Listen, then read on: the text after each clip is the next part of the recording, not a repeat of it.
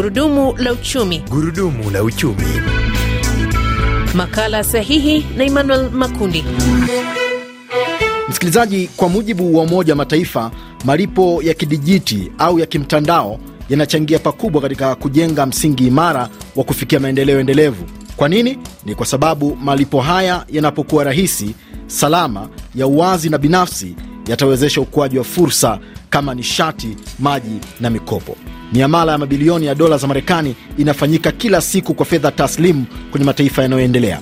Katika makala ya Gurudumu la Uchumi hivi leo na kuletea sehemu ya tatu na ya mwisho ya mfululizo wa yaliyotokana wakati wa mkutano wa Smart Africa uliofanyika nchini Zimbabwe mwezi uliopita. Jina langu ni Emmanuel Makundi. Karibu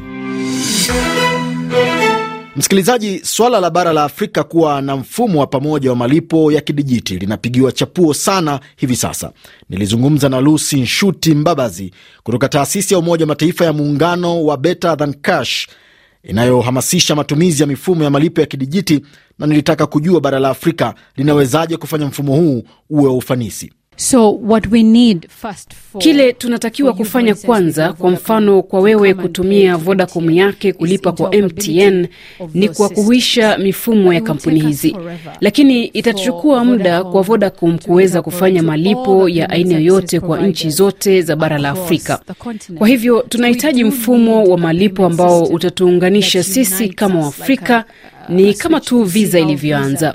Kwa sasa ndiyo ni vigumu, lakini tunaweza kuanzia hapa tulipo. Je, tunaweza kuruhusu Vodacom kwa Vodacom kufanya kazi? Mfano, ukienda boda na Manga, mtu ana Safaricom Mpesa, anaweza tu kufanya malipo ya mtu na mtu, lakini hawawezi kufanya malipo ya mtu kwa biashara au biashara kwa biashara. Haingia akilini kabisa. Kwa namna hii kunamfanya yule mfanyabiashara mdogo kufanya malipo ya fedha taslimu. Kwa hivyo tunatakiwa kufanya Mpesa na Mpesa ifanye kazi, na hapa ndipo benki kuu inapoingia. and that's where the central banks come in. Msikilizaji, hili ni jambo lililoungwa mkono na Lasina Kone, mkurugenzi wa Smart Africa, ambaye anasema kwa mkataba wa biashara huru barani Afrika kufanya kazi, teknolojia lazima ihuishwe kwa nchi wanachama. It's, it's very hard for Africa to show Ni vigumu sana kwa Afrika uh, kuonyesha kwamba fursa haiwezi kuwa kwa nchi moja peke yake. Lazima uangalie nchi moja kama watu bilioni moja na laki nne, na hasa baada ya kutia saini mkataba wa biashara huru kwa bara la Afrika. Kwa hivyo lazima tutumie fursa kikamilifu, lazima tufanye kazi sana kuuisha mambo, na sababu inanifanya niseme harmonization. hivi ni kwamba tumeshuhudia katika kipindi cha miaka minne au mitano iliyopita nchi ambazo zinapiga hatua kidijitali barani Afrika ni zile nchi ambazo zinaendelea sana katika kushughulikia maswala ya kikanuni, kwa sababu katika mawanda ya kidijitali kuwa endelevu kunategemea na namna unaweza kubadili kanuni na kuendana na wakati tulionao kwa maendeleo. Msikilizaji, ikiwa lengo la kufanya malipo kidijiti barani Afrika litafanikiwa, basi kuna haja kubwa ya kuhakikisha baadhi ya kada haziachwi nyuma katika hili, na hasa katika kuleta usawa wa kijinsia. Nilimuuliza Nshuti Mbabazi hili linaweza kufanyika vipi. You know, no question that the Hakuna swali kwamba biashara ndogo na zile za kati zimetawaliwa na wanawake. Kwa mfano, ukiangalia jamii zinazoishi kwenye maeneo ya mipaka, karibu asilimia themanini ni wanawake na vijana. Kwa hivyo pale tu utakapopeleka huduma hizi za kifedha moja kwa moja unafanyia kazi kupunguza pengo la kijinsia, na ndio maana uh, haishangazi kwamba takwimu zinaonyesha pengo la kijinsia litaendelea kuwa kubwa ikiwa hatutachukua hatua za haraka na tofauti kushughulikia hili na kwamba itatuchukua miaka mia moja kufikia usawa, lakini tukifanya mfumo wa malipo ukafanya kazi uh, kwa wafanyabiashara wadogo, basi tutakuwa tumetatua changamoto ya asilimia 80% 80 ya wanawake. Of, women.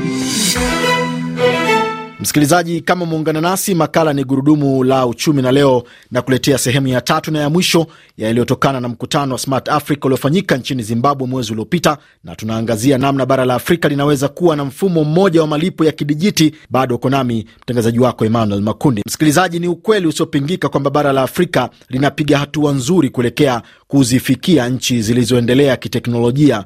Taifa la Uchina ni mojawapo Kwizela Aristide Basebia ni mtafiti wa teknolojia za mawasiliano ya umma na matumizi yake serikalini na yuko jijini Beijing, na nilianza kwa kumuuliza anaona ni kwa kiasi gani nchi za ukanda zinakumbatia kasi ya mabadiliko ya teknolojia.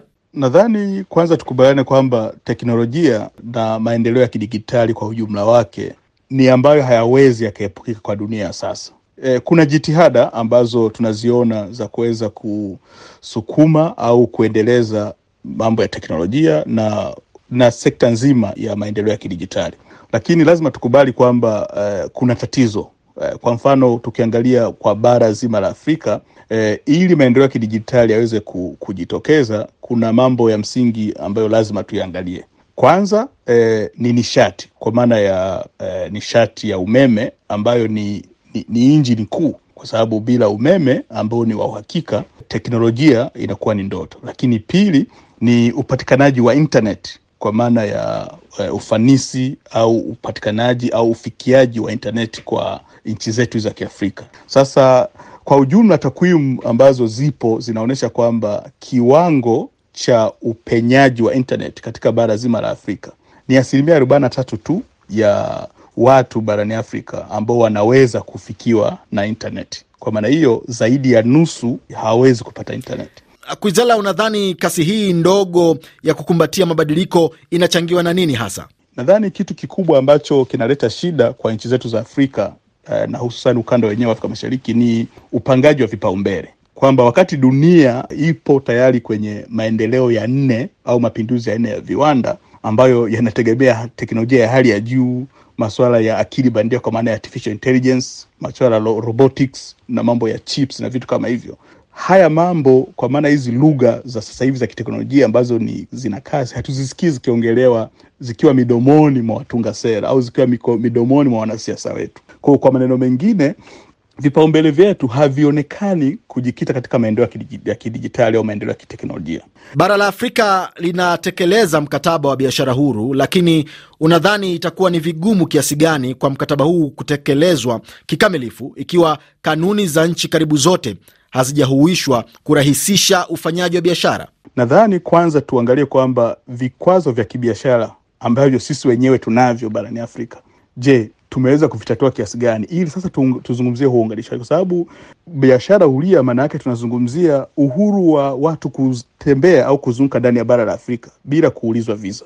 Kwa mbali na kuzungumzia muunganisho wa kiteknolojia, mambo ya kawaida tu haya ya mtu kutoka Kenya akaenda Somalia, kutoka Kenya akaenda Nigeria, kutoka Nigeria akaenda Afrika Kusini, yote hayo bado ni tatizo. Nadhani tukishatatua mambo haya magumu, kwa maana ya kutoka kwenye dhana ya kuta tulizonazo za nchi zetu tukaenda tuka kwenye dhana ya kuta za bara zima la theni, mambo ya uunganishaji wa, wa, wa internet na teknolojia na mambo ya kidijitali kwa maeneo ya muunganisho wake kwa ujumla wake itakuwa ni rahisi. Nam, na mwisho, nchi za ukanda zinaweza kufanya nini sasa ili kuendana na mabadiliko haya bila kuweka msisitizo kwa maana ya kuweka vipaumbele vya juu ambavyo vinahusu teknolojia na maendeleo ya kidijitali, tutakwama. Kwanza kabisa ni kuweka kipaumbele cha juu katika uwekezaji kwa maana ya miundombinu wezeshi, ufikiaji wa teknolojia zenyewe na unafuu wa kuzipata hizo teknolojia. Lakini pili ni sera, sheria na kanuni zilizounganishwa kikanda na hata katika ngazi ya, ya bara zima. Lakini tatu, kufikiria kuwa na vituo, kituo kimoja cha Afrika ambacho labda kinaweza kuwa kinahusu vituo vya mtandao wa internet, kwa maana kuwa na sehemu moja ambao mtandao wa internet unaweza ukawa ni unganishi kwa bara zima la Afrika, ambayo ukienda kwa mfano katika eneo la, la, ya, la Eurozone kwa maana ya, ya, ya, ya jumuiya ya Ulaya, haya mambo yote yamewezeshwa na yanafanyika. Na msikilizaji, na kufikia hapa ndiyo tunafika tamati ya makala ya Gurudumu la Uchumi kwa jumaa hili. Usikose kufuatilia tena kipindi hiki kupitia kwenye tovuti yetu ya www RFI kiswahili.com na pia kwenye Facebook. Shukran kwa wageni wangu walioshiriki kwenye makala haya kwa jumaa hili. Hadi wiki ijayo, ulikuwa nami Emmanuel Makundi. Kwa heri.